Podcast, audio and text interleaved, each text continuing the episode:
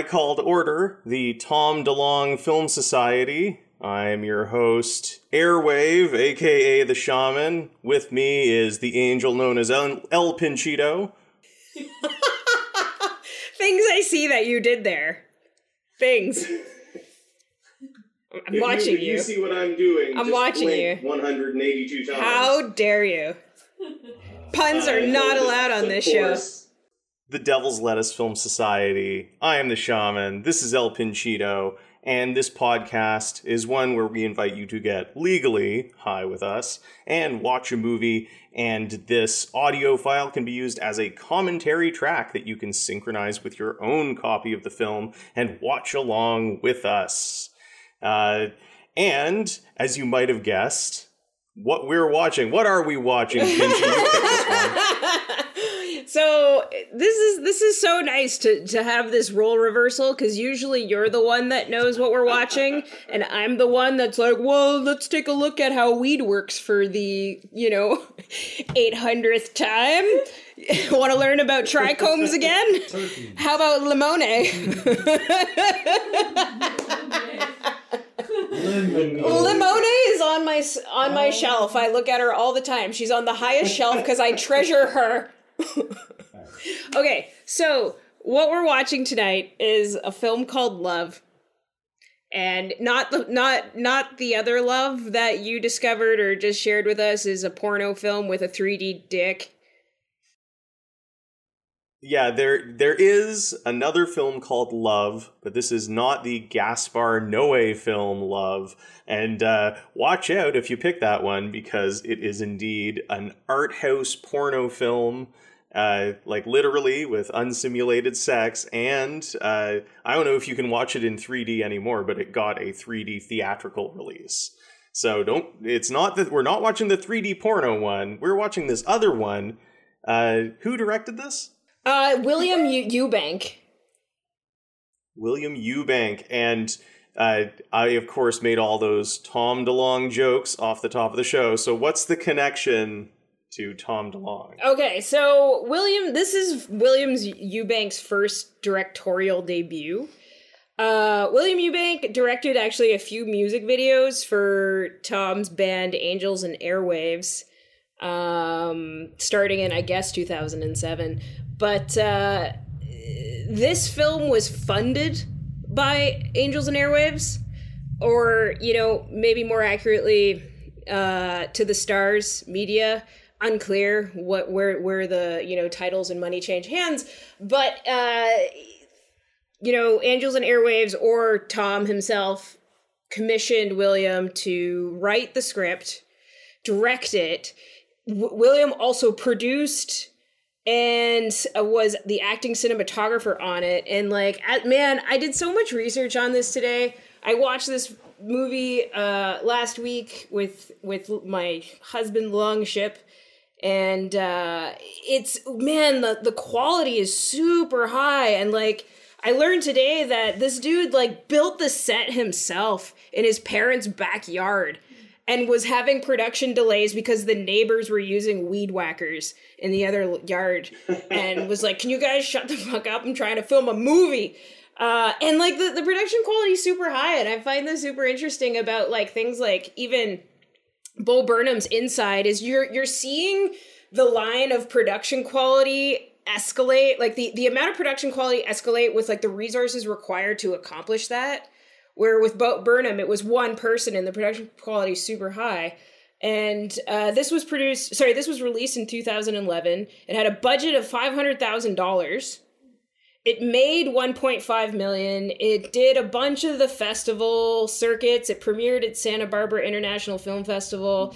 It later screened at 11 other festivals worldwide including like shaman you may have even been at this festival the toronto after dark one which i know you really enjoy.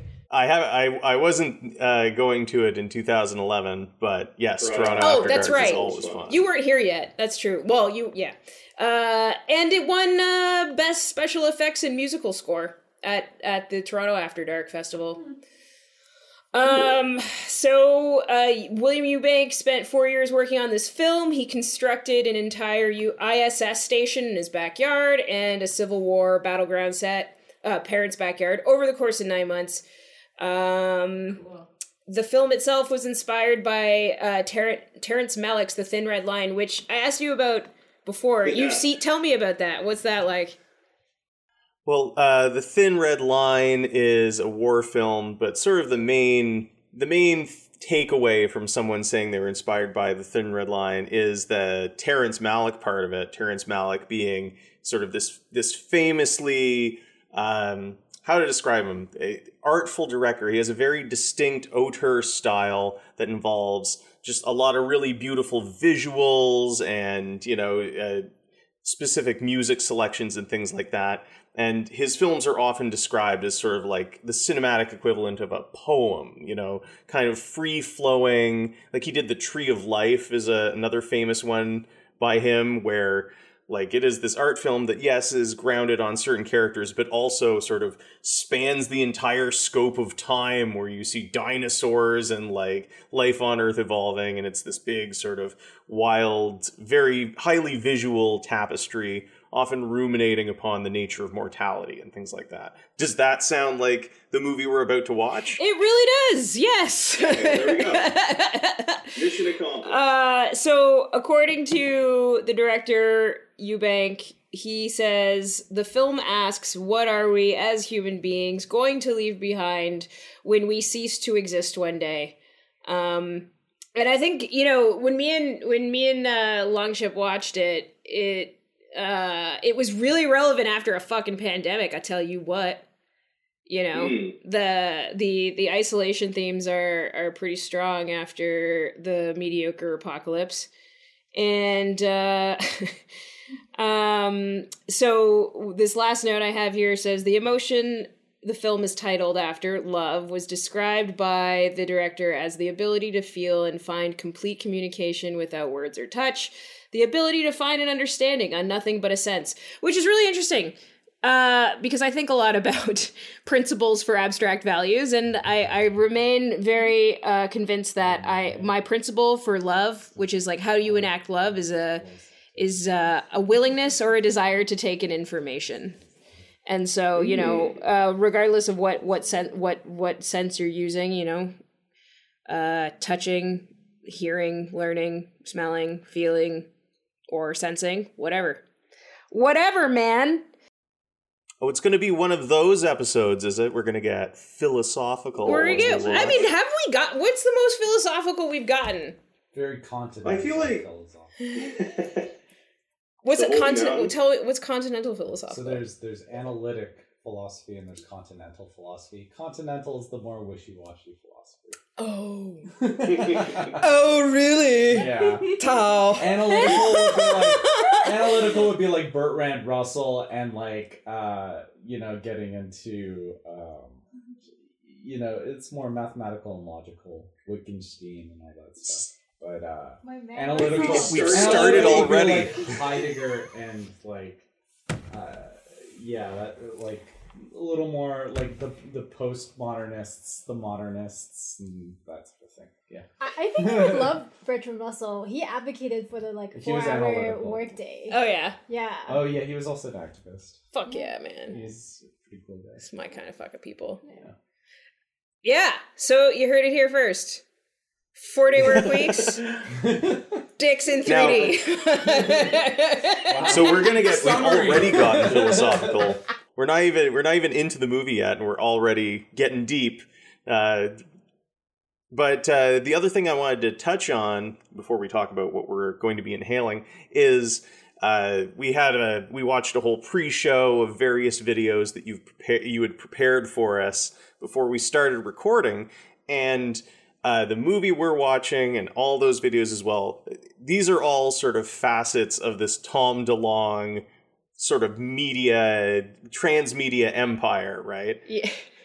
Yes.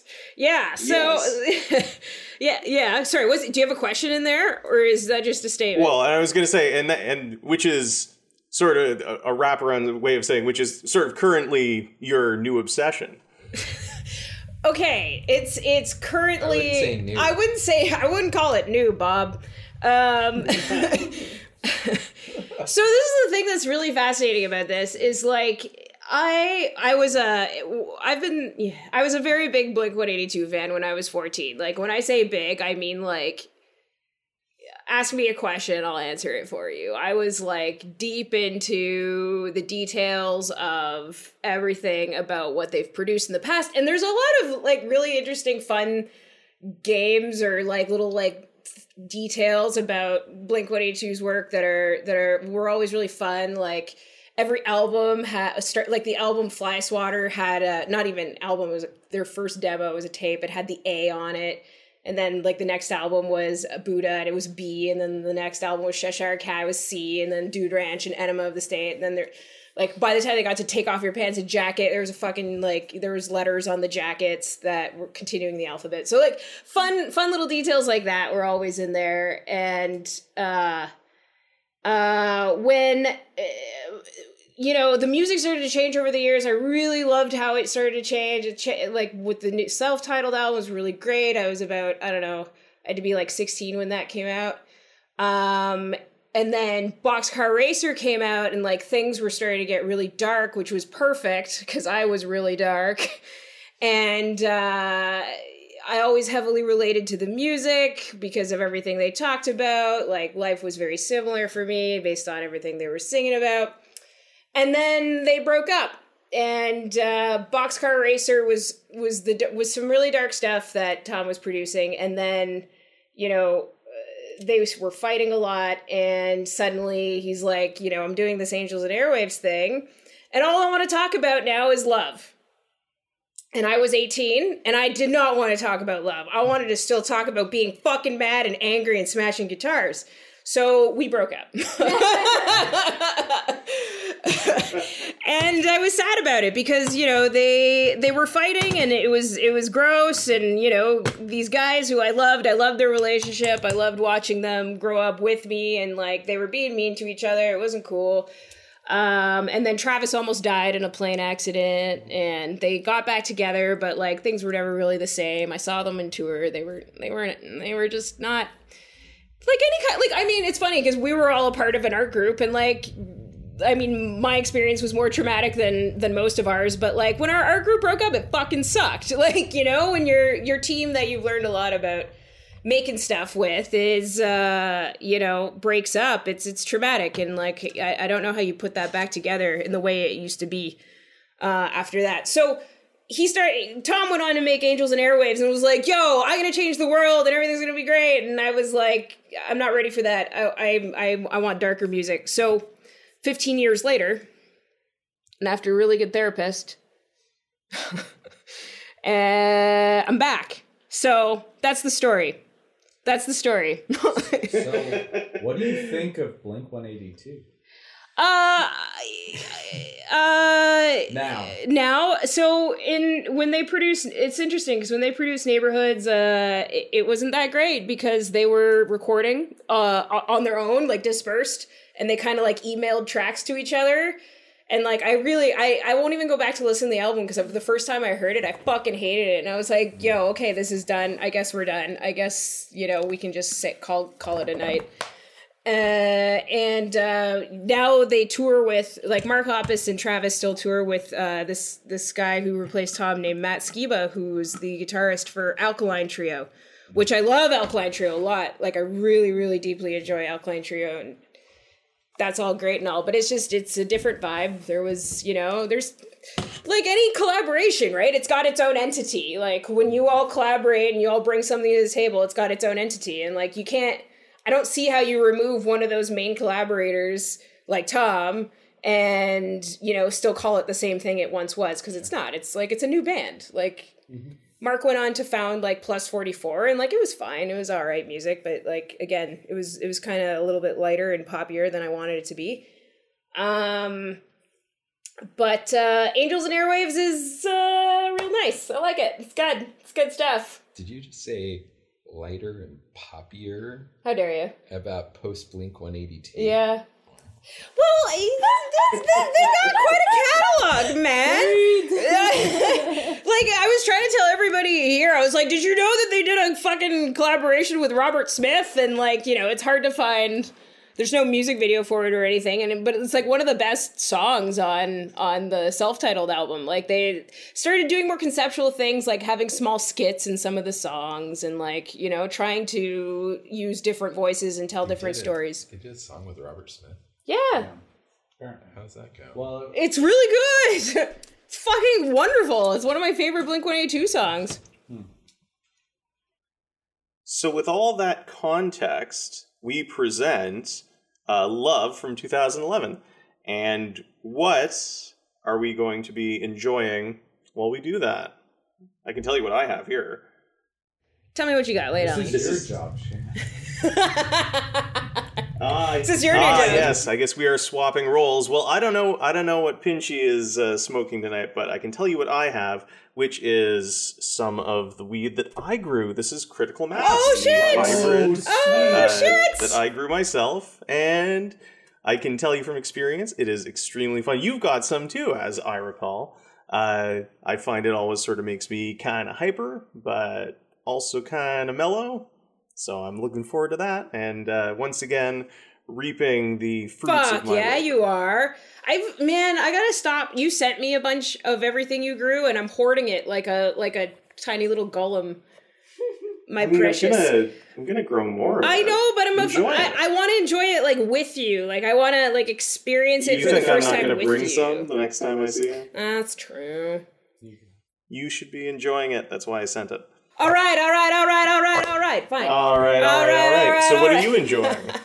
I'm smoking the uh, Cuban Links, which I think I smoked in the last few episodes. I've been fucking this this shit's just amazing, man. It's it's that good West Coast BC bud, small batch, fucking craft, quadruple A.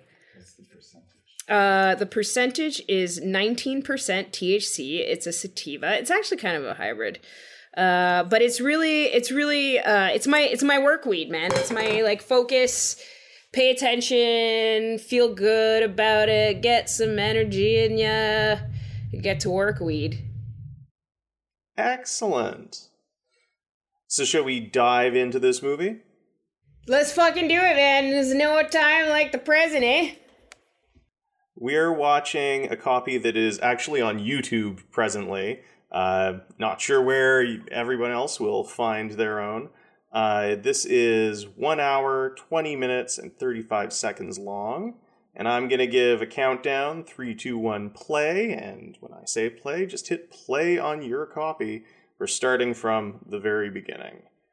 So here we go. Three, two, one, play. Splendid. Splendid. It is splendid, isn't it? Yeah. All right, I'm gonna go by the window and smoke this. And I'm probably gonna put on closed captioning because we're probably gonna talk a lot, namely me.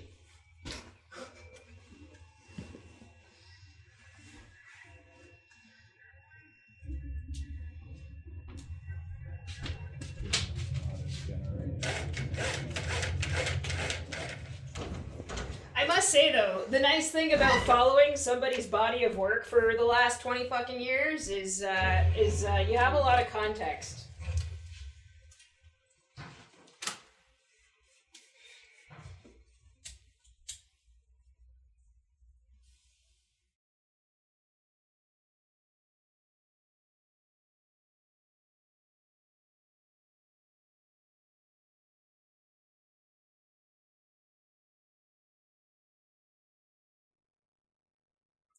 Well, I can tell you right now, I already see the Terrence Malick influence, as we are now on a period battlefield, having briefly seen a shot of the Earth from space.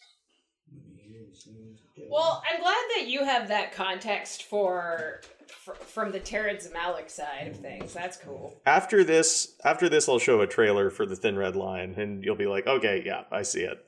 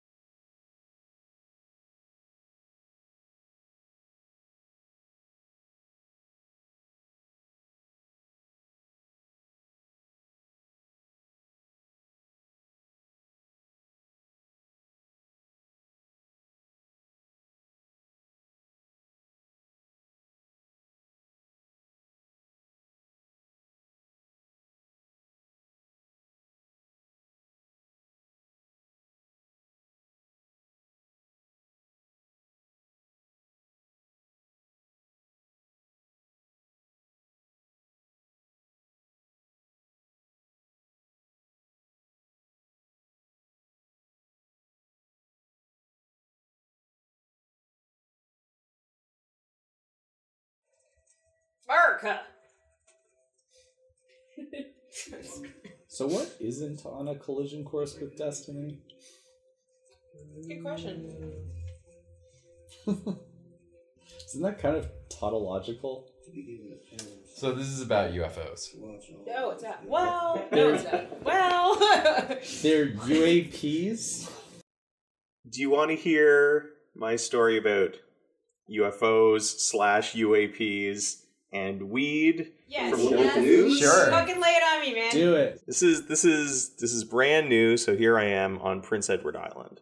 And since it has started getting dark early, uh, there have been increased reports of UFOs and paranormal activity, people being I'm very alarmed. It's just the Northern when- Lights. I was gonna say No way. Starlink. No, not quite, not Oh, quite. Okay. uh, lots of things like this like this this is a, a recent post on the pei subreddit just drove through north river and there was a big purple light hovering over the industrial park any idea what it could be lots of talk of seeing purple lights in the sky specifically around the west royalty industrial park now what do you think it is Is it gas? no, no. I'll give you a hint. I'm enjoying some right now. It's weed? It's a weed cloud? It's a legal grow op. Oh. They have a big greenhouse with a glass roof, and at night oh. they Oh. turn on the oh. purple lighting, and it's been reflecting on the clouds. It's been raining a lot here too, so there's fog. You see all these dappled purple lights. And the reason people haven't noticed it until now is because usually they're home by the time it gets dark enough for that to be visible. Right. Huh. And so what else? What else? Are there more? No, there have just been multiple people saying they see these weird, like purple lights and strange, like eerie skies over North River. Uh, I've seen like five different posts between Twitter and Reddit, different people asking about what the hell it is. And then in- in the comments, it's like, it's from where they make the marijuana cigarettes. It's it's the disco factory. Disco factory. It's the disco factory. So the reason the light is purple, and by purple they probably mean magenta, is because Yeah. RGB, since the leaf is green, it reflects green light. So you don't care about green. You would not incorporate green into your light. You would only incorporate red and blue. Red and blue combined equals magenta. Yeah, which is the kind of light that I. That's have. cool, man. That's really fucking cool. So don't waste your energy on green light if it's just going to be reflected. Interesting. That's cool, man. That Science. you're cool, man. Okay, this part of the movie's about UFOs, though, right? no, no. Pinchy, when did the UFOs come into it? I mean, but the first part, he was going to see a UFO, right? What was the what was the The the sa- the what was object. the object? we don't know. Right. So I think I missed something. So let me tell you, this movie, pl- paying full attention, I still I knew I was gonna watch it again. You know what I mean? right. Like, a- and but like enjoyably so in the in the way that I learned. Cause I, cause I listened to the album a bunch of times. Like, so there's like two, a double album, like 20 songs or so, like associated with this one movie. And so, like, the more I listen to the songs, the more I'm picking up added storylines within the movie. Mm-hmm. You know, like the storylines just get it's like a world. It's a D it's a D&D world, right? Like you can go flesh out a storyline over here, you can go flesh out one over here, like Lots of world building. lots of world building. And so you get like the story in these these these layered mm-hmm. viewings in the same way where like the Watchmen as a as like the the story of the Watchmen is one of my favorite fucking stories to watch in so many different types of media. I've read it twice, cover to cover, like the books. Uh uh, in in graphic novel format. I've watched the movie countless times. I've watched the TV show series three times through. Oh, really? Yeah, because there's just so there's li- like the you know I was talking to I was talking to the Shadow Panther about this Yeah. recently, where he described watching Dune as like I felt disabled watching it because there was so much information in Oh, yeah. every scene. Sure. I felt disabled because I didn't know which one to focus on first because it was just all so beautiful. The sound, the image, like never mind the story. Who knows what the fuck's happening in the story? There's just so much visual information here. Villeneuve is very good at that. Yeah, he is really good at that. Yeah. Yeah.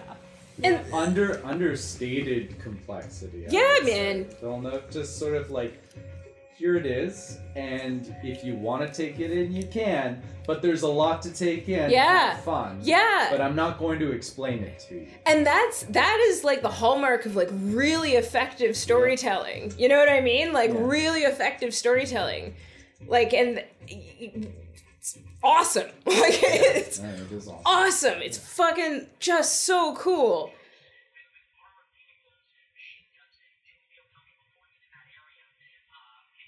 oh and then with the watchmen you know who scored the Watchmen, the TV show, fucking Trent Reznor and Atticus oh, Ross. Oh, yeah, yeah, like yeah, you yeah, know, yeah. so like, like we're looking at like musicians that are like, you know, they've grown up or like they're like, okay, like I'm not like angry anymore. Like, what do mm-hmm. I do now? And it's like I tell stories about things I think are fucking cool. Like, you know, The, the soundtrack for the what is it? The Social Network was really good too.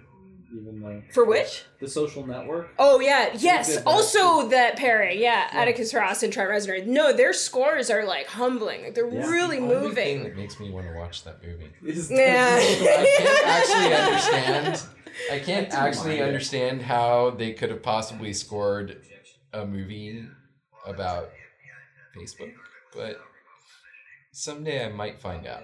Yeah. I really have no interest in a movie about Facebook. Yeah, yeah, yeah, yeah. It's uh, it's honestly the the movie about the the movie about Facebook. I watched it once and it scared me so deeply that I didn't know what to do with it. And like, now, you know, fast forward to today. Now I am understanding what I was so afraid of, but we're there now. Like in terms of just if if this is a story about the behavior of the people that founded this company like this kind of this evolves you know what i mean like let's keep t- thinking through what these characters do and the choices they make and it's like it's not ones you want them to like Oh yeah. It's the estimated behavior because that all happened behind closed doors with lawyers involved and nobody's allowed to talk about it. So and that's how business works. yeah You never get to find out what people are really like because there's well unless you tell stories about it right Th- No. that was a big story like sure, I mean the social network Yeah, there there's stories that are like estimated. yes About it. for sure that's all they are though that's what they always are Sure. they're always just estimated right like there's no way to really Unless know there's a tell-all. Yeah. Well, Or what would that look like? I don't know. Somebody on their deathbed just like spilling the beans. but it would still be an estimate, right? Yeah.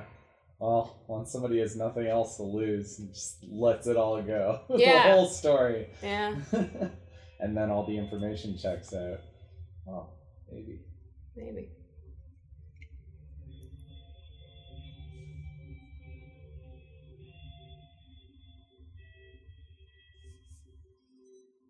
Like, so what's really cool is so so there are tones so there's tones we're hearing tones. They belong to certain songs. So if you want to learn more about this storyline about what's happening right here in terms of like the feelings involved with this scene like go listen to that song. Or like whatever there's there's a there's a tone for the song called anxiety. And like I have learned to associate that tone with the feeling of anxiety, which is a part of a song I really enjoy. So like it's I have a new facet to it. Like it's just it's really great storytelling. hmm The foundation of society. The foundation of society. Anxiety. Anxiety. Might be. Suppress it if you can.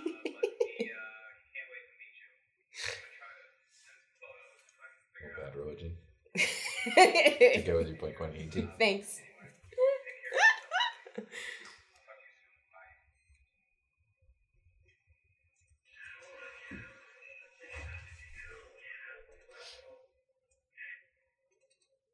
Hey, Houston, did you pick that up?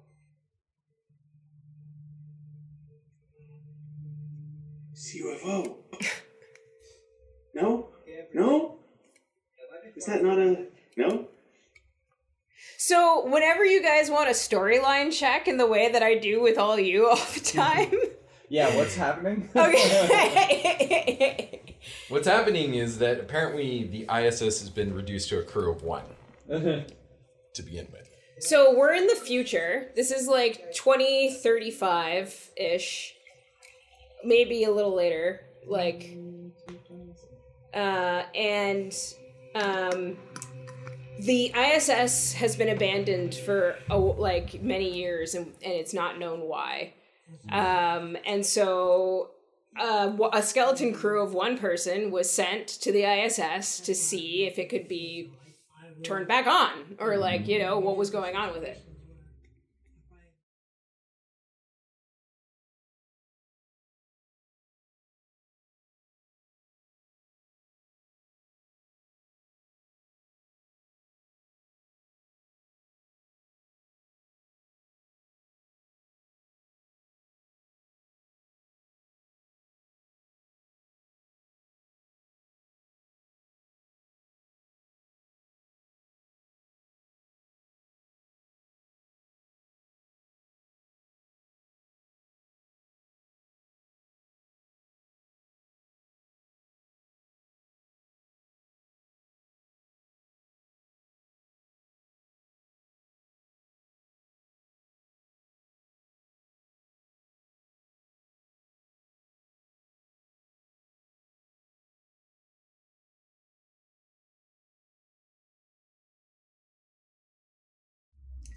So I'm really excited for the video after we have queued up after this, which is it's called "Making a Low Budget Space Oddity,", and it's by the director, and he walks us through how he created this all. Cool.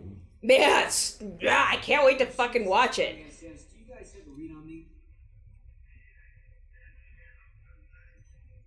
Got a bunch of cast off medical equipment. Mmm. Oh, Oh yeah. That's probably Nice. Indeed. This is ISS. a lot of auctions. Yeah. that 500 grand went to a lot of auctions. It's definitely a, a well put together set. Very, very convincing. Like, my brain didn't even go there, even though you had told me that he had built this all, like, in his backyard. But uh, just watching the movie, there wasn't a moment where I'm like, ha, you know, it's obviously a cheap little set. It's, it, it is quite convincing.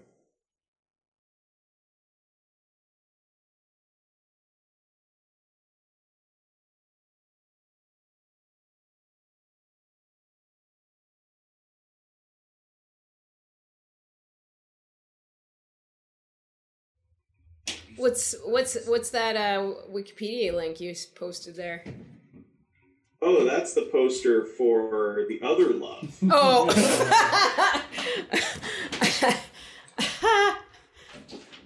Is it a 3D dick? it is not 3D, but you will you will see why I was startled at the idea of watching this with Ooh! Shit! Oh, I've seen that. Yeah, Yeah, yeah, I've seen yeah. that I've too. seen that. Yeah. oh man, A lot of tongue. we're looking at Oh, yeah, like onion. three faces mashed together, gently This hugging each other. on the poster is Like well oh, and it's like it's like like sloppy. Like there's like spit ladders. Spit ladders. yes yes Spit or splatters. Spit. sp- yeah, spit. the ladders. Yeah. Yeah, I've definitely seen that poster before. Okay, it's got to get off my screen now. No. Wait, hold on. On? or we're gonna have a problem.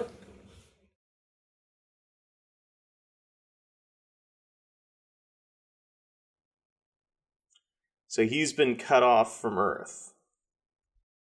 Seems to be, yes. This is, it seems something is going on and we don't know what, and you have to be the guy to tell the other guy you're gonna be alone for a, a very long time. and without saying that. How long? How long? DeLong.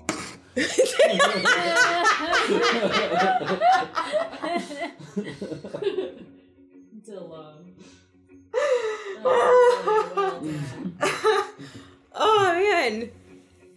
Well played. Well, good job, sir.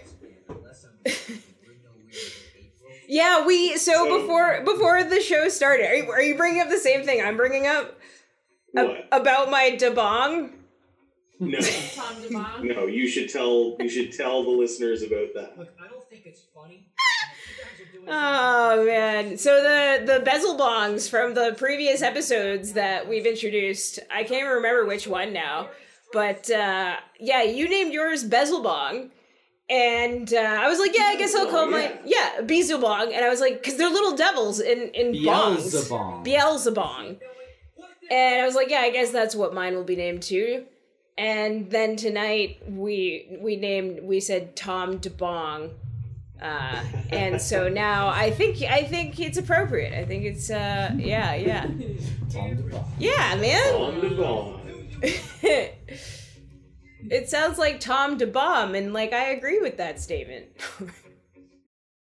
No, what I was gonna say is uh, obviously no judgment because we are still watching the movie. But I looked it up on Letterboxd, and one of the uh, the top reviews, like just closest to the top right now, is a negative review. It says this: Love tells the story of Captain Lee Miller, a lone astronaut taking care of the ISS. Everything is all well and good until his communication with Earth vanishes one day, leaving him truly and completely alone.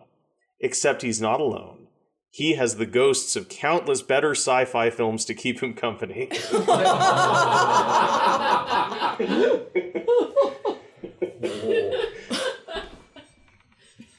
Wow. Does it just end there, or is there more? Uh, I mean, it goes on. It's, it says that love uh, love takes themes from The Fountain, aesthetics and ideas from Sunshine and Moon, and sh- uh, it, almost entire shots from 2001: A Space Odyssey. I haven't seen Solaris yet, but it probably borrows from that too. Well, Solaris is based off of a much better book. so, maybe. So here's the thing though, right? Is like if you're low budget and like you're trying to tell a story and evoke like symbols attached to like previous points in history, you're going to use the most obvious ones. Sure. Like cuz that's that's that's how design works. Everything's green. And and the thing that's interesting is like sometimes uh, I don't know. Mhm. I lost my train of thought. Yeah, sure. Like stand on the shoulders of giants. Yeah, uh, but like if your intent is to communicate something, you're gonna evoke symbols that are familiar. Yeah.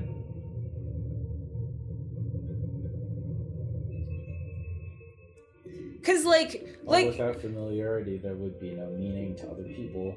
right, right, right, and and that's all that's accessible to you because it's low budget, right? Like man. Fucking, if we wanted to, everybody on this call right now could probably throw together five hundred thousand dollars to like finance a big project. Like, if it was something we all really like believed in and it was feasible, like, it's. I mean, it's funny because we have experience doing that. like, mm-hmm. you know what I mean? So, like, if you were to reach for the next level of like art in terms of what we're familiar with, and we're familiar with a very high level of like organized art, like there's documentaries on it, like you know, like um. And so if you think about like, you know, what do you what do you go for next? It's like, I don't know, bigger budget, better story. What do you do? I don't know. Like you you grab for what's accessible to you because you're trying to tell a story. hmm I think a lot also the fact that this was five hundred thousand dollars. Probably a lot of it had to do the whole soundtrack, or a lot of the sound was coming from intrusive. Yeah. On top of it, Yeah. So like there was some money saved in terms of that production. Yep. For sure. Um, so there was an incorporation of from multiple points, but mostly the money was towards the point that they knew the least about, right? It's pretty. It's very good for his budget. I mean, there are movies that are called low budget with lower budgets, or with higher budgets, And, like, or higher Like budgets. Primer. We're not watching the high resolution version of this either, which is probably like a mistake, but actually not because it it, rev- it requires more viewings. If you guys want to watch this again sometime later in a year or so or, or sooner, I don't really don't care. I'll fucking watch this every day. like, I don't want this somewhere. I will, I will continue to watch this whenever I want to enjoy myself. um. Space chocolate fun. You know, talking about the uh, the low budget ISS set that looks quite good reminded me, uh, and I, I, this is actually a good question for this group because it seems like the kind of thing someone here might have done. But uh, gosh, uh, probably about 15, 20 years ago now, uh, sometime around when I was in university, um, a bunch of my friends would do this space sim thing where they would like do I, I, I don't know it's like an astronaut sim they had it was set up by their school where they would live in sort of this mock-up of the ISS and has have to address like technical problems and they'd be in there for probably about 5 days doing these space simulation things out of curiosity did anyone here do ever do something like that it was one of those things like you know like the model un that you could be a part of it was one of those things that their school I did a run model UN, but I never Yeah. did anything like that. No, I didn't get to do a model space station. I'd have been all over that shit. Yeah, no kidding. yeah so a bunch of my friends would do the this space sim thing uh, every year for like the three years they were in that high school and uh, there was one year we didn't do it but the rest of our social circle were seriously considering buying alien costumes and like busting into their space sim and like trying to take them hostage. And the guys who had run it, we knew them too. So we were convinced we could totally get them in on it too and just have it run like another hazard that they have to address as part of the simulation. We never did get it together though. All that to say, if I had this set, I'd totally run a space sim and have the aliens invade and do all that. Oh man, There you do you know how much fun we would fucking have? Holy shit. I'm assuming I get to play because I want to play.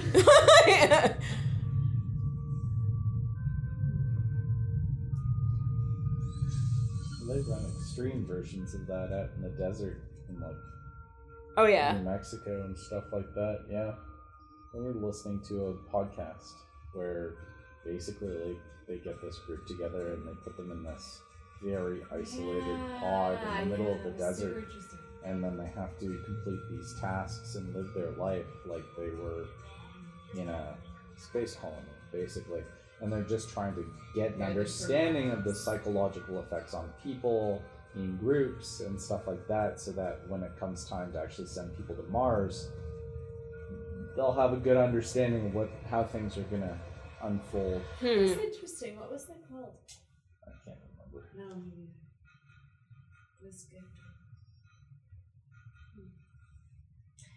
I'm curious to see what they found out and if any of that is relevant to people's experience during lockdown. Yeah.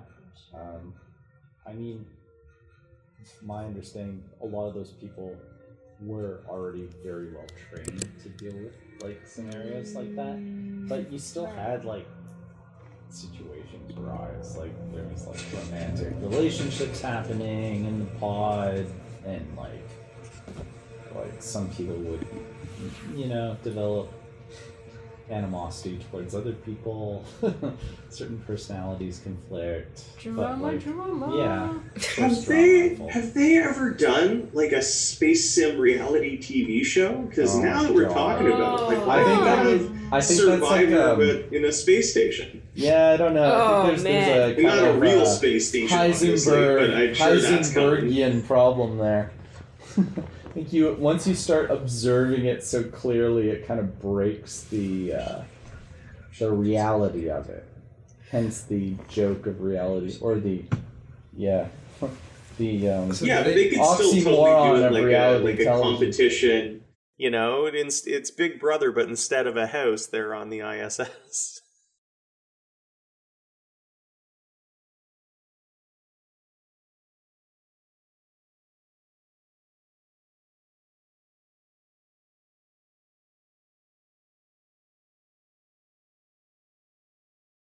Pinchier, your leggings all snack foods? Yes.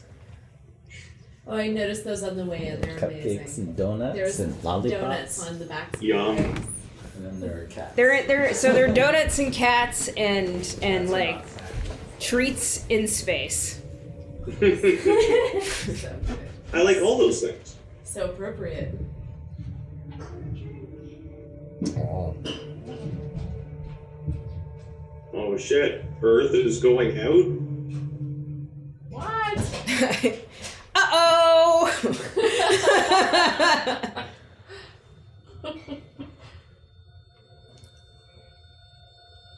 Earth is going out. Confirmed.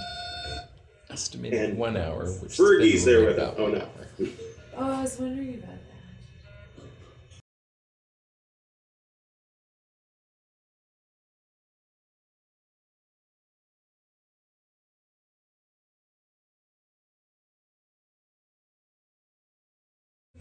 There's a lot of gravity on this space station. Yeah, about that. Huh. Uh, the twist is going to be he steps outside and he's in one of those desert colony simulation setups. He's Really- just really, he's just in his parents' backyard. He's, he's in his parents' backyard. A hatch opens and an old lady looks down and says, "Oh, would you like some macaroni and cheese for lunch, dear?" no, mom. I'm trying to solve the mysteries of the universe.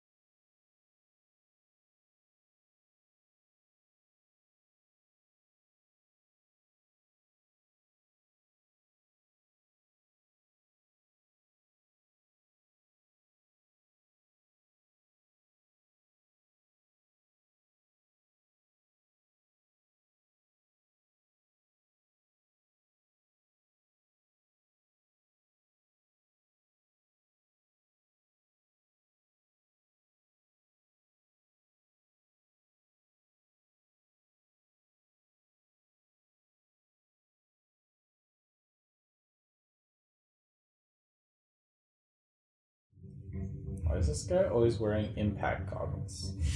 Because he's gonna impact something with his Real question: Why are Actually, you that- constantly wearing That was accurate, possibly. Coming at ya. I guess in space, things could impact you in your face really readily, Yeah. considering everything's just floating Pressurized. around And yeah. yeah. I've got it. Here's my idea for the ending of this movie. Here's the big reveal. Uh, it's it's not just that he's like in his parents' basement, but he go he he like goes to open the the big hatch or whatever to step outside of the space station and then we cut to a little kid pushing open the lid of a fridge box like a refrigerator cardboard box and climbing out and inside it's all like pillows and he's drawing buttons on the side with a crayon Oh, I love it. Oh wow! So it's like I- a complete juxtapositioning Oh of my god. I would watch that version. like imagination cool. station. And that's really that's only my idea because that's what I did when I was a kid. Uh, I was going through some f- old photos that my mom has, and there was a photo of my room when I was maybe three years old, and my parents had just bought a fridge. And it came in a giant cardboard box, and they gave it to me, and I made it into like my spaceship. Go in there and draw on all the sides and make it into a fort. Fuck Yeah. yeah. So good. It's very Calvin and Hobbes. Yeah. How much money did you think? Like, how many Walmart fans did they buy for this movie? yeah, right. Well, at least they're cheap. Stack a bunch of box fans. I mean, they're definitely Walmart fans. Oh only a few man, them you work. can actually see you can actually see the Fourier transform from the film like fucking up the fans too. Like you can see the fans doing weird shit because of the sampling rate of the film. Mm-hmm. That's funny.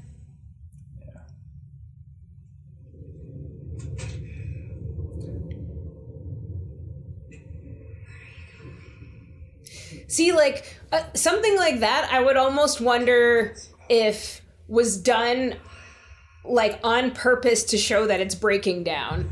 Now that I'm watching it again, Hmm. Maybe. I don't know. Every human ever last year. did you say every human? No, every human ever, like a, exactly. Yeah. Going Oh my into gosh. winter, like just Huh. I just looked up this guy, William Eubank. I didn't know him offhand, but I've actually seen almost all of his movies. No fucking way. Mm-hmm. That's cool. He did a movie called The Signal. I guess it was right after this one in 2014. And that one was pretty good. The three college students, uh, they track down like a weird signal from space. But most recently, just last year, he did that movie Underwater with Kristen Stewart, where it's like alien in sort of an underwater station. Hmm. huh. what? So he like And it was actually pretty decent. he like sort of enclosed quarters kind of Yeah. Yeah, very much so. claustrophobic vibe. And look at this, he also did the latest paranormal activity movie. Oh no way. Pretty well for himself. Oh no way. Oh, oh man. My, I tip my hat to you, William Eubank. You have, uh, you did quite well.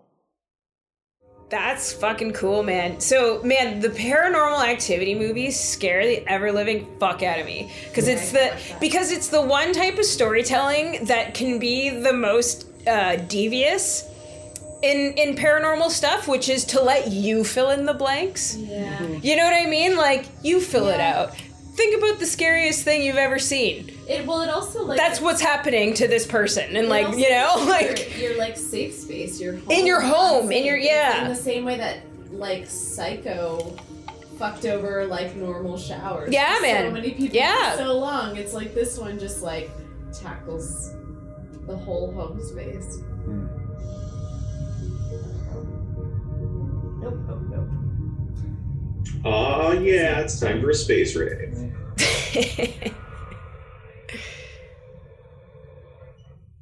Well, yeah. So, like, seeing this, if he directed a Paranormal Activity, fuck, there's no fucking way I'm gonna want to watch that. Like, it's gonna be way too good. Like, it's I'm like, you know, like the first, like, uh, duh, I can't, I don't want to watch them anymore. Like, I'm done watching Paranormal Activity movies.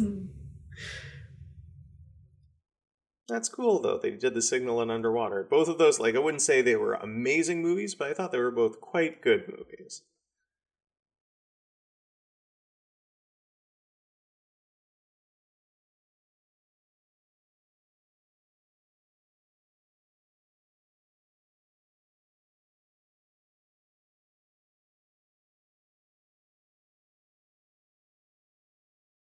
That's great. Yeah, no, I would really love to watch this director make something else, considering knowing like how much of this he made.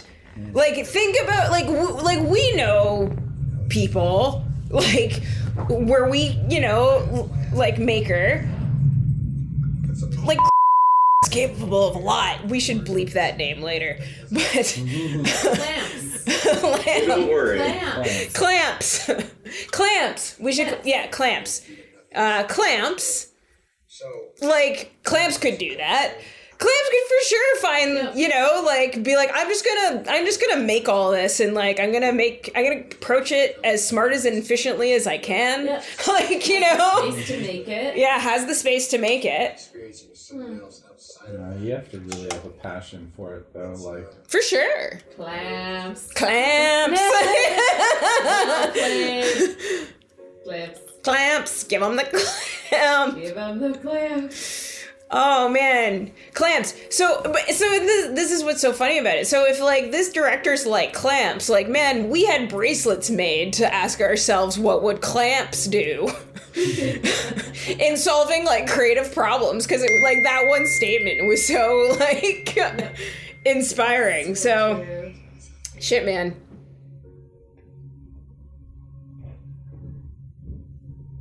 Is this that triumphant Olympic song? no, No? no, Chariots of Fire? no, No. Chariots of Fire. no, No. it is not that. Da, da, da, da, da, da. Da, da, da, da.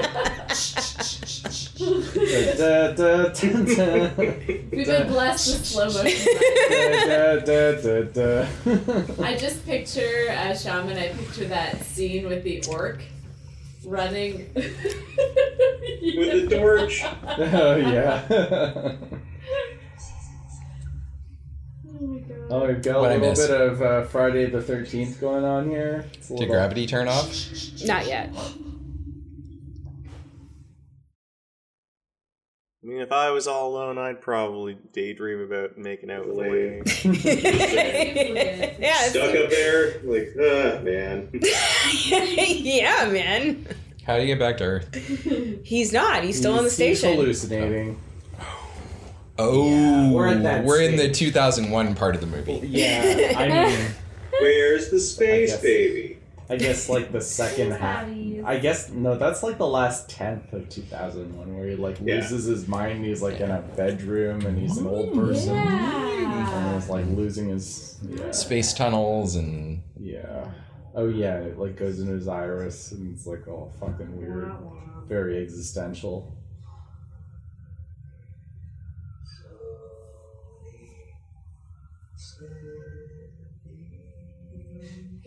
Oh, wow, that's some closed captioning. Oh yeah, the closed captioning on this is not great. That, that was particularly good. It's almost worth like reading out loud because it's so humorous. We should do a dramatic Oh, overdubbing of this based on the closed captioning. In real time. Starting now. we found a We found a editors. few. Round of Chancellor Phil. It's Hawaiian It's editing. Hawaii doing Hawaii face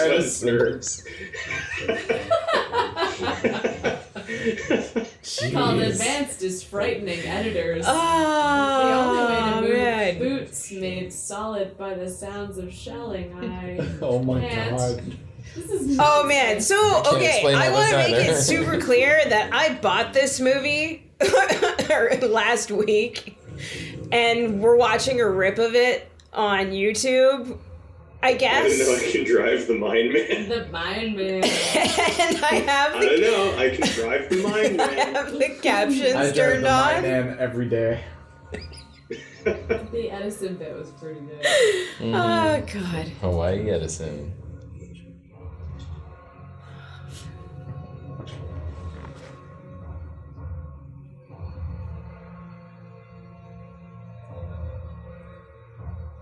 I'd be willing to bet that anything looks good in slow motion. Oh man, this is the thing about it in high res. Like, so I know the cameras that were used to shoot this. They're called Phantom Flex cameras. I, I'm actually, Oh, they're they're like, heard of those. like thousand Super, frames per second. yeah. When hmm. when I was working on some Harley Davidson stuff, w- Uh, we did a thing in, in with Phantom Flex cameras. It, like it, there, it's impossible to make anything not look good in, in Phantom Flex cameras, which is like You can see every pore. it's One- highly effective. One over Planck length per second.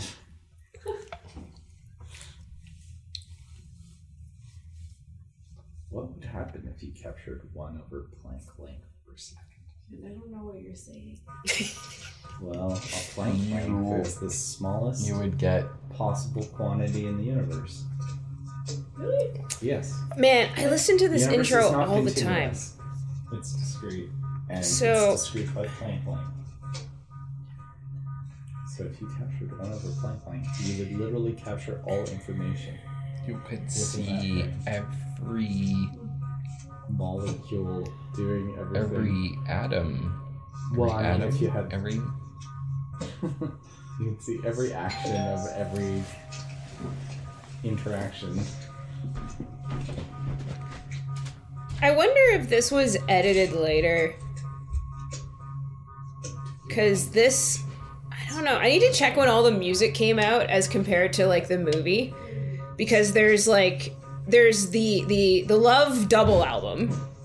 And then there's like a remixed album called The Score Evolved. The score of all. Yeah. And this is Holy. this this tone I think is from like Real 5 or 6 or something. Or 1.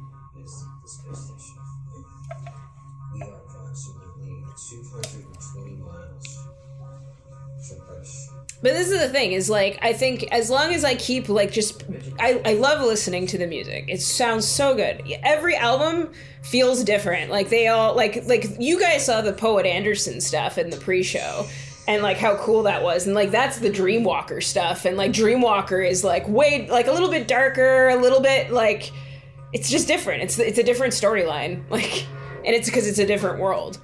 And then there's Is is the ISS only 220 miles from Earth? I. I feel like that's No. a very small amount. That seems not correct. Oh, Let's find out. Yeah. But also, like, driving in the US and seeing the mile markers is deeply upsetting when you're used to kilometers because you're like, oh, it's only 25. And you're like, oh, miles. I'm going to be on here a long time. The ISS orbits at an altitude of 227 nautical miles, or 420 kilometers. Huh. There you go.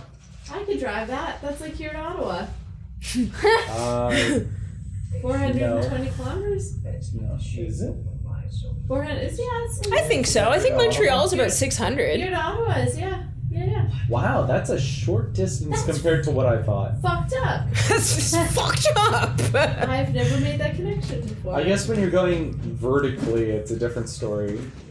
Yeah, yeah, but like, That's really not super. it is. It is much closer than you think. Road trip, anyone? Road trip to the ISS. oh, that's cool. Let's do that. There's just That's a matter fun. of you need a lot of energy. Yeah. Mm-hmm. Here you gotta use a lot of fuel to get up there. Platoons? Hmm? Platoons? Could you roll me up a slide? Not again. Deliver it to my face.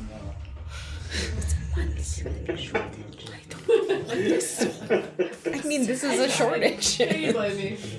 I'm concerned about the potatoes. No. Well, yeah, I'm sure. Yeah.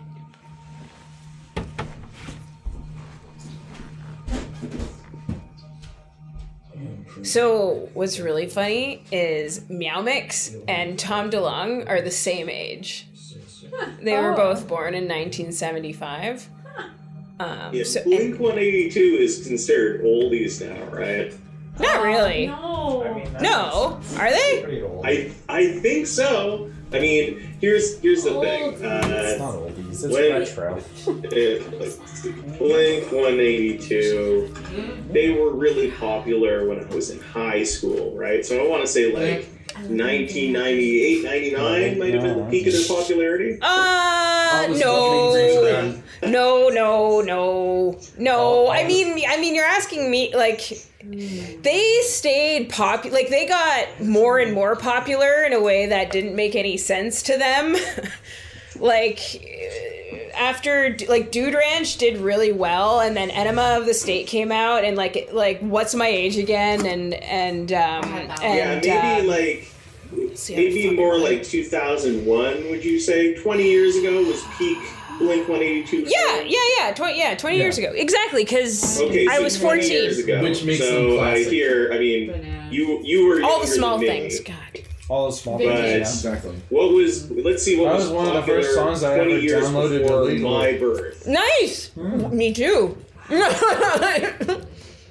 Lime damn it! Damn it! Was one of my first. LimeWire and uh, yeah, Napster. MIRC? Take off your pants and your jacket was 2001. Mm, mm-hmm. Yeah. So I the, here we were just talking. You know, Blink is Blink One Eighty Two oldies. So in the nineteen eighties, were the Beach Boys considered oldies? Would you say? Because when I was born, twenty years prior, that was when the Beach Boys were really like getting up there in popularity. So I'm trying to think of you know how long an increment do you need before something is considered oldies? Or is the transitivity not linear? Oh, It's it's 20 years. It's mean, 20 that's- years to be classic. wow. I'm classic. Wow. Cool, man. That's hmm. cool. I, I think Blink 182 is kind of dad rock by today's standards. Yeah. So are we all classic plus? I mean, like, th- here's the thing that's so funny. Yeah, classic You mean plus. antique? Empty? Tom had two kids. Like, like his his older daughter is like in college now. So he's like writing songs about her and like her story, like in life. Like So she's classic. she's no. Immortalized. Oh, I see.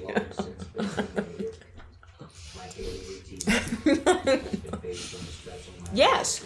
Yeah, pure self. I've observed neither contact nor indication of any awareness of my current condition. It is with great sadness, but determined resolution, that I must find Oh yeah, and so their new album, Life Forms, they they did a, their release. They released it in space, so like they sent up like a tiny rocket with like a monitor attached. Oh, I forgot to include it in the pre-show. Fuck me. They released their album in space. Yeah. They shot a they shot a tiny rocket up.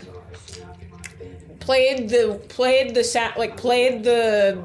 I have a there's a I'll show it to you guys after the after the movie. Hmm. It's really cool. It goes up. It starts to play. I think um. Time Bomb, the first one, to remember this message which or something. Yeah, maybe. Hmm. I don't know. I just watched it for like the second time today. There's okay, man. This dude's been fucking busy for the last fifteen fucking years. You know how much fucking content there is? There's so much fucking content. Like there's so much fucking content. Like books. It's gonna, huh? How much content is there? So much fucking content.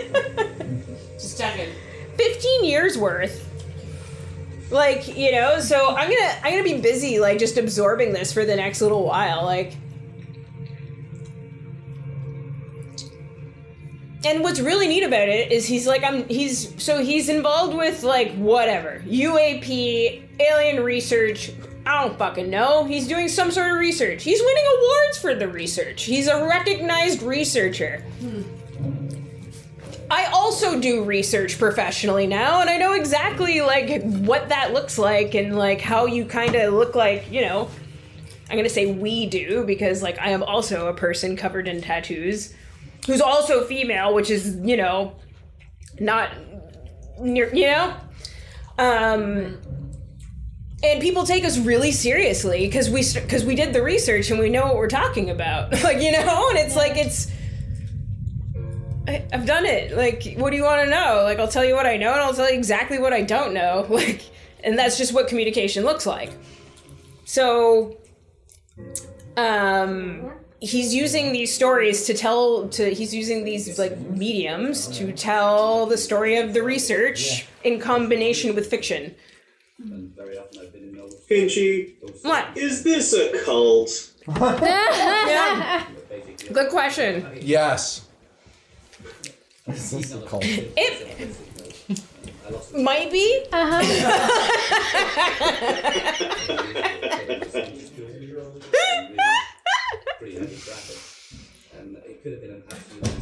man i just got out of a fucking cult No time like the present to get into a new one. No. could have gone into the oncoming traffic and been a whole disaster. It's really rather surprising what flashes through your mind in those few split seconds while this stuff's going on. Um, and you think about all sorts of strange things. But for people to remember me, or any, any one particular thing, I think it would be for the fact that uh, never give up.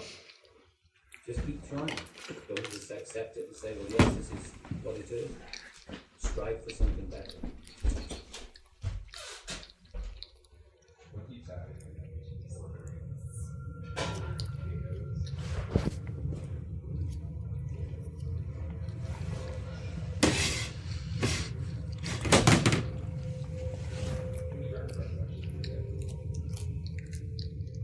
So you know what's so funny is Tom DeLonge and Meow Mix, same age.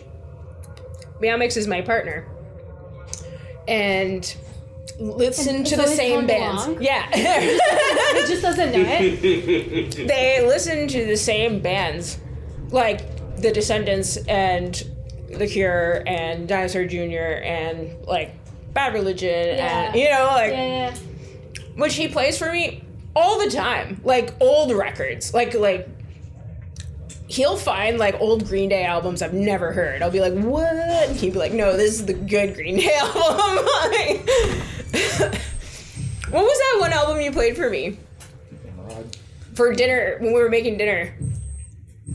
Um, either 1,000 hours or 39 smooth or probably both. nice. Never heard. right I, I wonder. I've listened to them. I always recognize them by like album covers and not things. so longship's in newfoundland and he's he's sending his love right now because nice. he really he, he Aw. we were chatting earlier What a guy. what a guy man and uh, he's like please tell everyone else and i send my love. And i was like yeah absolutely. He's like no promise. And i was like okay. Yes, sir. Promise kept. so he he just reminded me just now. So this is Castaway in Space, but without a volleyball. yeah yeah correct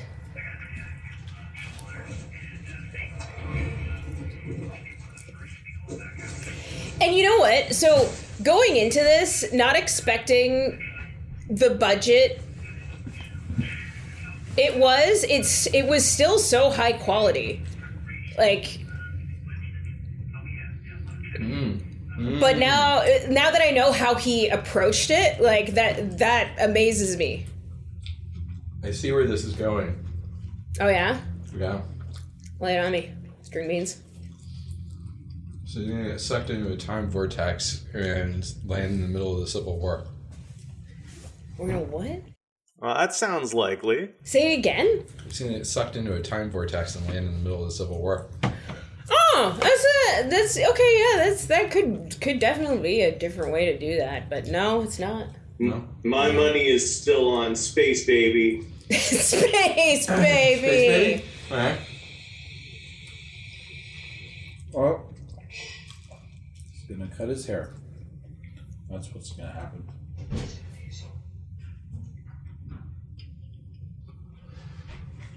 Hang on. I mean,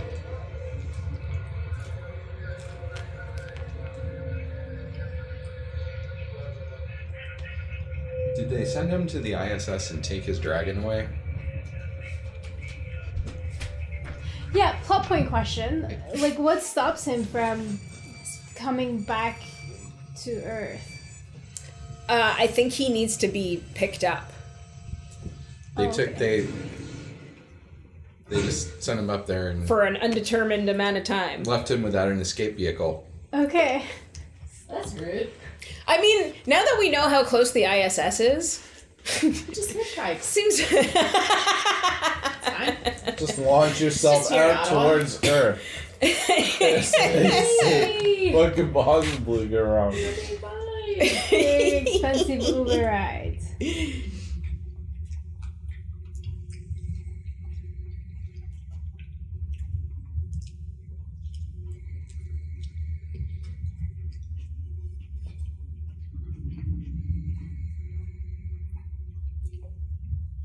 Need a space bicycle. Bicycle. Open the pod bay doors, Hal. My God. Stars.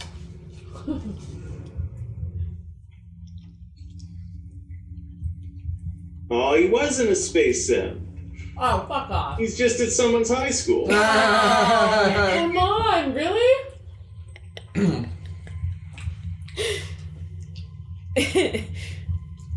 Alright. I mean, he should have tried harder a lot sooner. Yeah.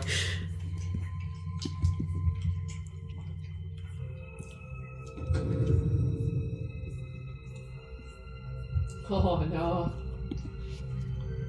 I'm late for class. I'm having that dream again.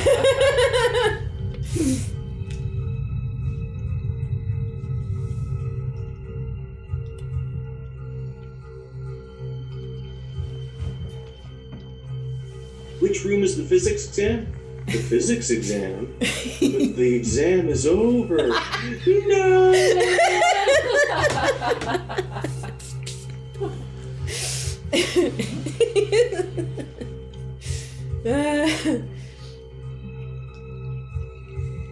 He's just not wearing. He just forgot to put his space pants on.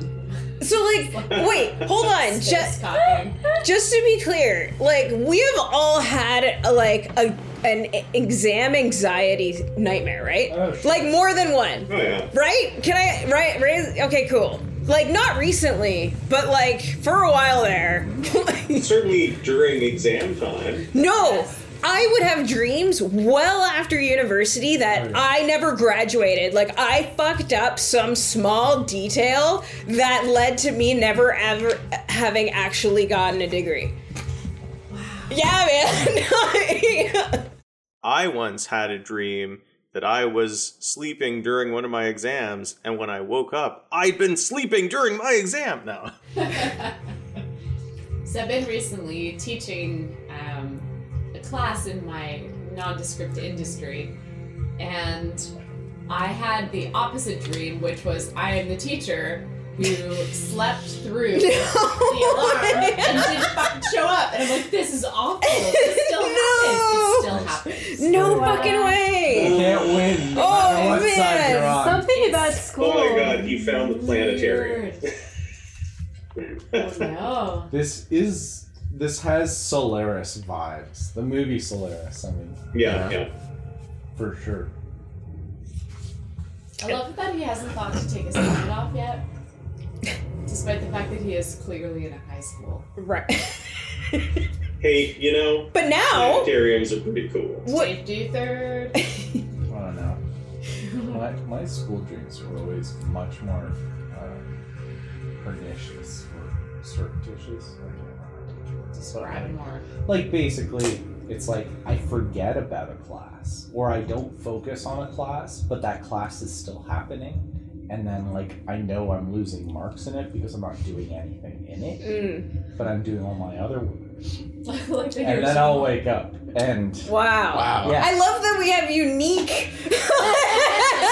unique, unique trauma statements about I love, I love our that your- schooling. I love that your academic fear dreams are my reality. How so? maybe you should have more dreams like that then. How so? I mean, I went to classes and learned a lot and did nothing and didn't graduate. oh no, business week is not going to them. But yeah. And and and sir, you you have a career to be admired. Let me tell you. There you go, folks. Straight from the horse's mouth. You don't need to attend those classes at all. Stay in Just school. drop out. Stay in school. Ah. hey man. Well, but like, look. This is this is the absurdity of it. This is a guy who didn't go to fucking school. Like we know a lot of people who didn't finish school who all secretly. long drop out. I don't think he ever. He didn't go to school. Oh, like they were like in their twenties. They were in their like. Oh, so they just went like, straight to crazy. He was a skateboarder. Rockstar. Yeah. Like the he wanted to be a firefighter and like Oh, wow. and then like you know start would skate around all day every, every night and then Did he know Alex, Alex who the one that's on fire It's that's with the firefighter? those are the Canadians. Alex is on fire. I don't know actually. I, I don't know if there was uh, if if those two bands knew about each other, and like if not, like wow, Oh, that's a tragedy. Because Alex. Alexis on fire. Alexis on fire is like. I see what you mean. I've taken. I You're took. funny. but also, but also that dude's a firefighter. Thank Oh, God we have it? Menace Space Moms 20 years right how to. Jesus Space Moms! Run this thing through G GPT three. Come on, I dare oh, you. that's good. Now I assume that need the testing. Looks like a server room. Yeah, I was gonna say room. he's in the server room. That is the server room. Mm-hmm. Take your helmet off. This is actually a movie about the one guy who controls the entire internet. There's a single base station for the whole. It's all run off of an Yeah, Apple and II. Just a guy with a really old computer. If that was the case, uh, yeah. Wait, That's the Hitchhiker's Guide to the Internet. But they've never been they've, they've never been able to upgrade it because that would have involved turning off the whole internet for a second. Ah, yes, Deco. Deco is my true So I- love. Is it I love Deco. really? Oh yeah. Really? Yeah. Deco's nice. It's my one of my. I I Possibly played favorite. There you go. I played with Deco in design school a lot. Deco and Nouveau are both like Yeah, yeah, they're yeah they're very kind of the. I think the pinnacle of modernism. wow, Really. really, eh? Oh yeah. Yeah, Yeah. I think everything went downhill after those because it just went to international and like. I mean, like there was sort of the jump with Continental and Gaudi and all that stuff, but like everything went to shit after that. It's kind of just like Shout out to Bauhaus. Are you are, No? no, No. Are you talking about the font face in particular, or no. I'm talking about Art Deco? art, okay, cool. art in general. I wasn't Like sure whether we were talking architecture, about fonts or Fonts, bands. or- architecture. yeah. It's, it's an eclectic bunch.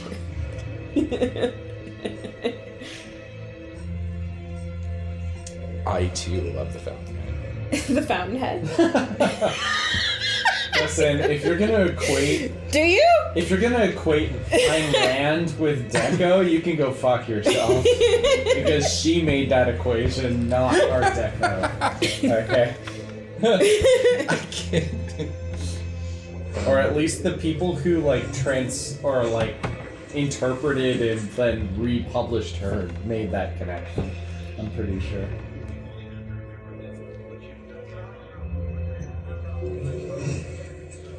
Oh, Fountainhead's a great book. it's not a bad book. I don't agree with all of its messaging, but I think it's a good book. It's actually a better book than Atlas Shrugged. Uh, yes. It's such a better book. Atlas Shrugged's a piece of shit. That's sat on my bedside table for two years. Atlas Shrugged is the it. hardest book ever to get through. Oh, It's Really? basically like if you took the Fountainhead and somehow just wanted to extend it by like 500 pages. man, and you've read like the Prince of Darkness, which is real 257 hard of which to pick are up. one character's The first hundred monologue. Yeah. sucks. What, the Prince of Darkness? Yeah, yeah. Prince of Nothing. oh, the Prince of Nothing. Sorry, yeah. But yeah, first hundred pages totally brutal. They're After that, super it's just brutal. like you just I just ate it up. Yeah. Yeah. But yeah, the first hundred the first hundred pages took me like a month to read. And Well, Atlas Shrugged will take you more than that. That took me two years to read. I remember It took, that. it took me at least a year to read. I become one with your bedside table. I hated it uh, because I was just dragging myself through it by the end. You weren't enjoying Why did you read it. it though? Because every because like it's like joked about as one of those books. You wanted to just- know. I had to understand. You wanted to know. I get I it. Yeah, understand, man. I get it. And I now I understand. yeah. But There at you a go. cost of a year's the cost. worth of yeah, yeah, yeah. year's worth of my time. yeah. Well, it wasn't a year's worth of my time. It was And because it was online. delayed and Because you didn't want to read it. procrastinated on because it wasn't. Yeah, it's not a very good book. Therefore, your life continues in their lives. It's her like magnum opus, but it's like pathetic. Fuck you, Ayn Rand. Yeah.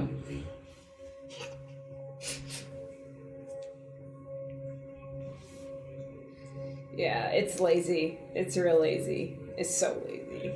Because I've I've played You're the not doing any work. I'm going to kill you. yeah, like you know what's funny is I didn't I didn't have to read that because I played Bioshock. Oh yeah. you know what I mean? sure. Like it's it's another story told in that world, yeah. and uh, Objectivism. yeah, and it's gross, Poorly named disgusting. and Oh disgusting. Oh man, and, and that's what I think about that game all the time because I talk about values all the time at work. Objectively awful. Yeah, it is. Welcome to the circus of It's objectively poorly named and objectively awful.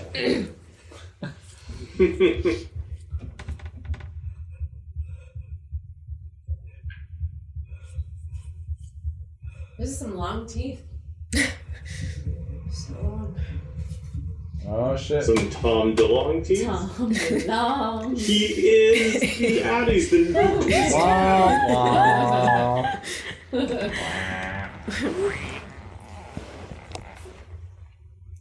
Obsession. the, the latest. yeah, the latest in sense. Oh no, he's in that weird under the skin room. Oh no, I hope dude. ScarJo isn't there. That'd be weird. Yeah. Don't take his organs. Don't harvest him.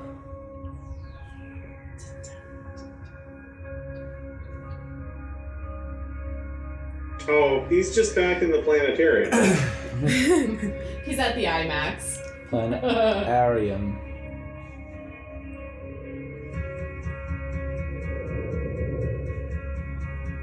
oh god!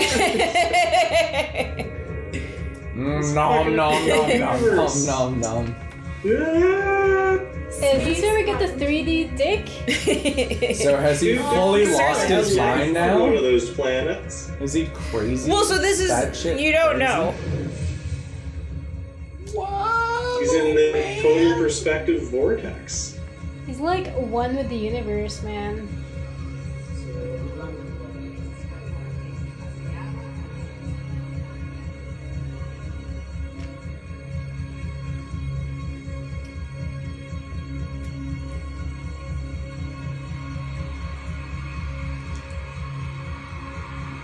Force field.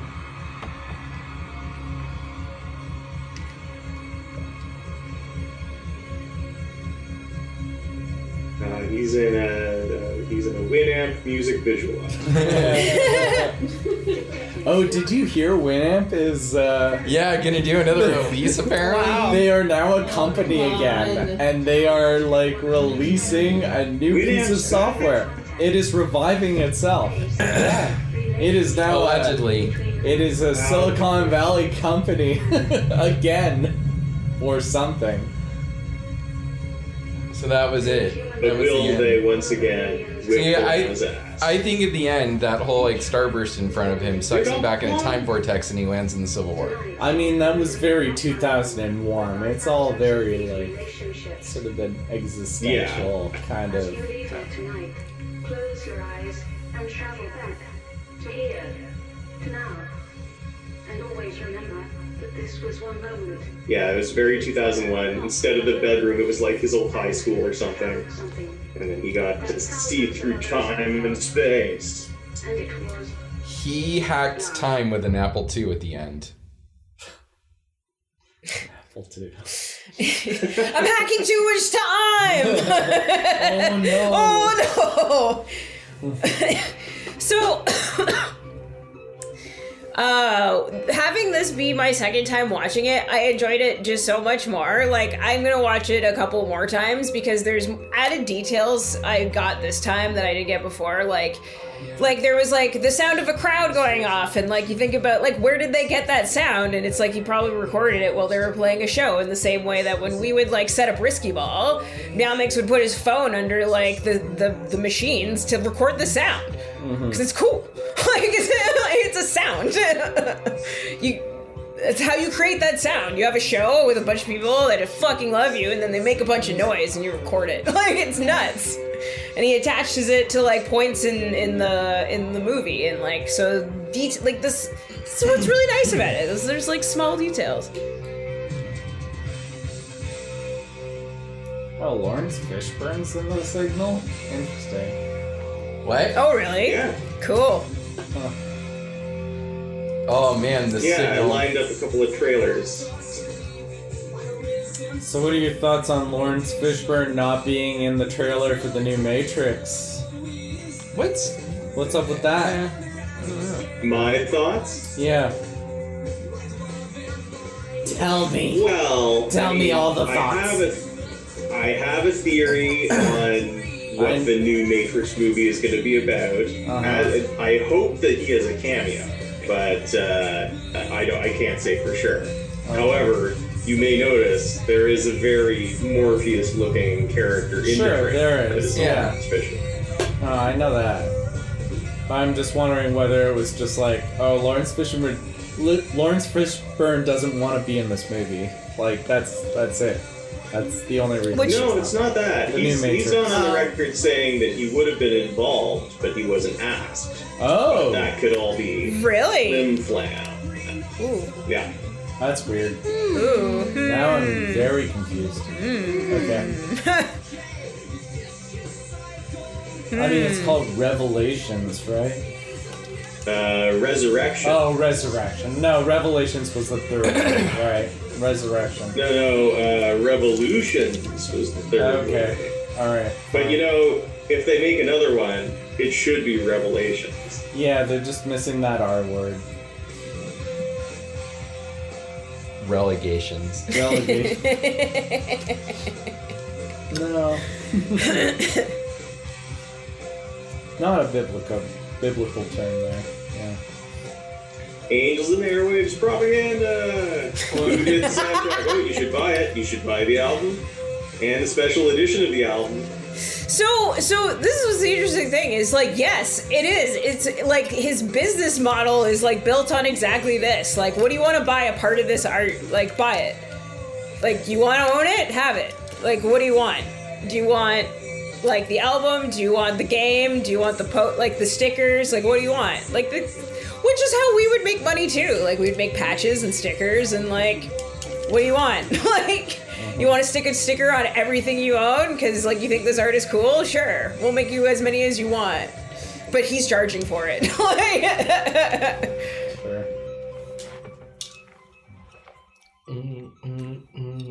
Yeah, he he had a he had two like he started he started a really interesting like business model when he started doing Modlife. It was and he was pitching bands at the time, and they were like, "Who's this old guy?" he's losing his mind and like he's like and then, then at one point he had like Kanye West signed onto like this like like art management platform like merchandising type hmm. thing and then he folded that and then there's to the stars and like like I have I ordered a Boxcar Racer poster that's signed, like by all of them. Like that's my dream is to own a thing that is signed by them because I have had I have like a, a album that was signed that like my aunt got for me on eBay. And like that was like my prized possession. But so anyway, um I'm gonna stop chatting everyone's ear off about this now. Thank you for coming to my TED Talk. I deeply appreciate how much y'all love me. That was love, and I guess this is the Tom DeLonge d- edition of the Devil's Lettuce film site by our accompanying album and the special edition of the album. Now call to order the Tom DeLonge Fan Society. and as always, use It's been so long overdue. Not to elongate this conversation.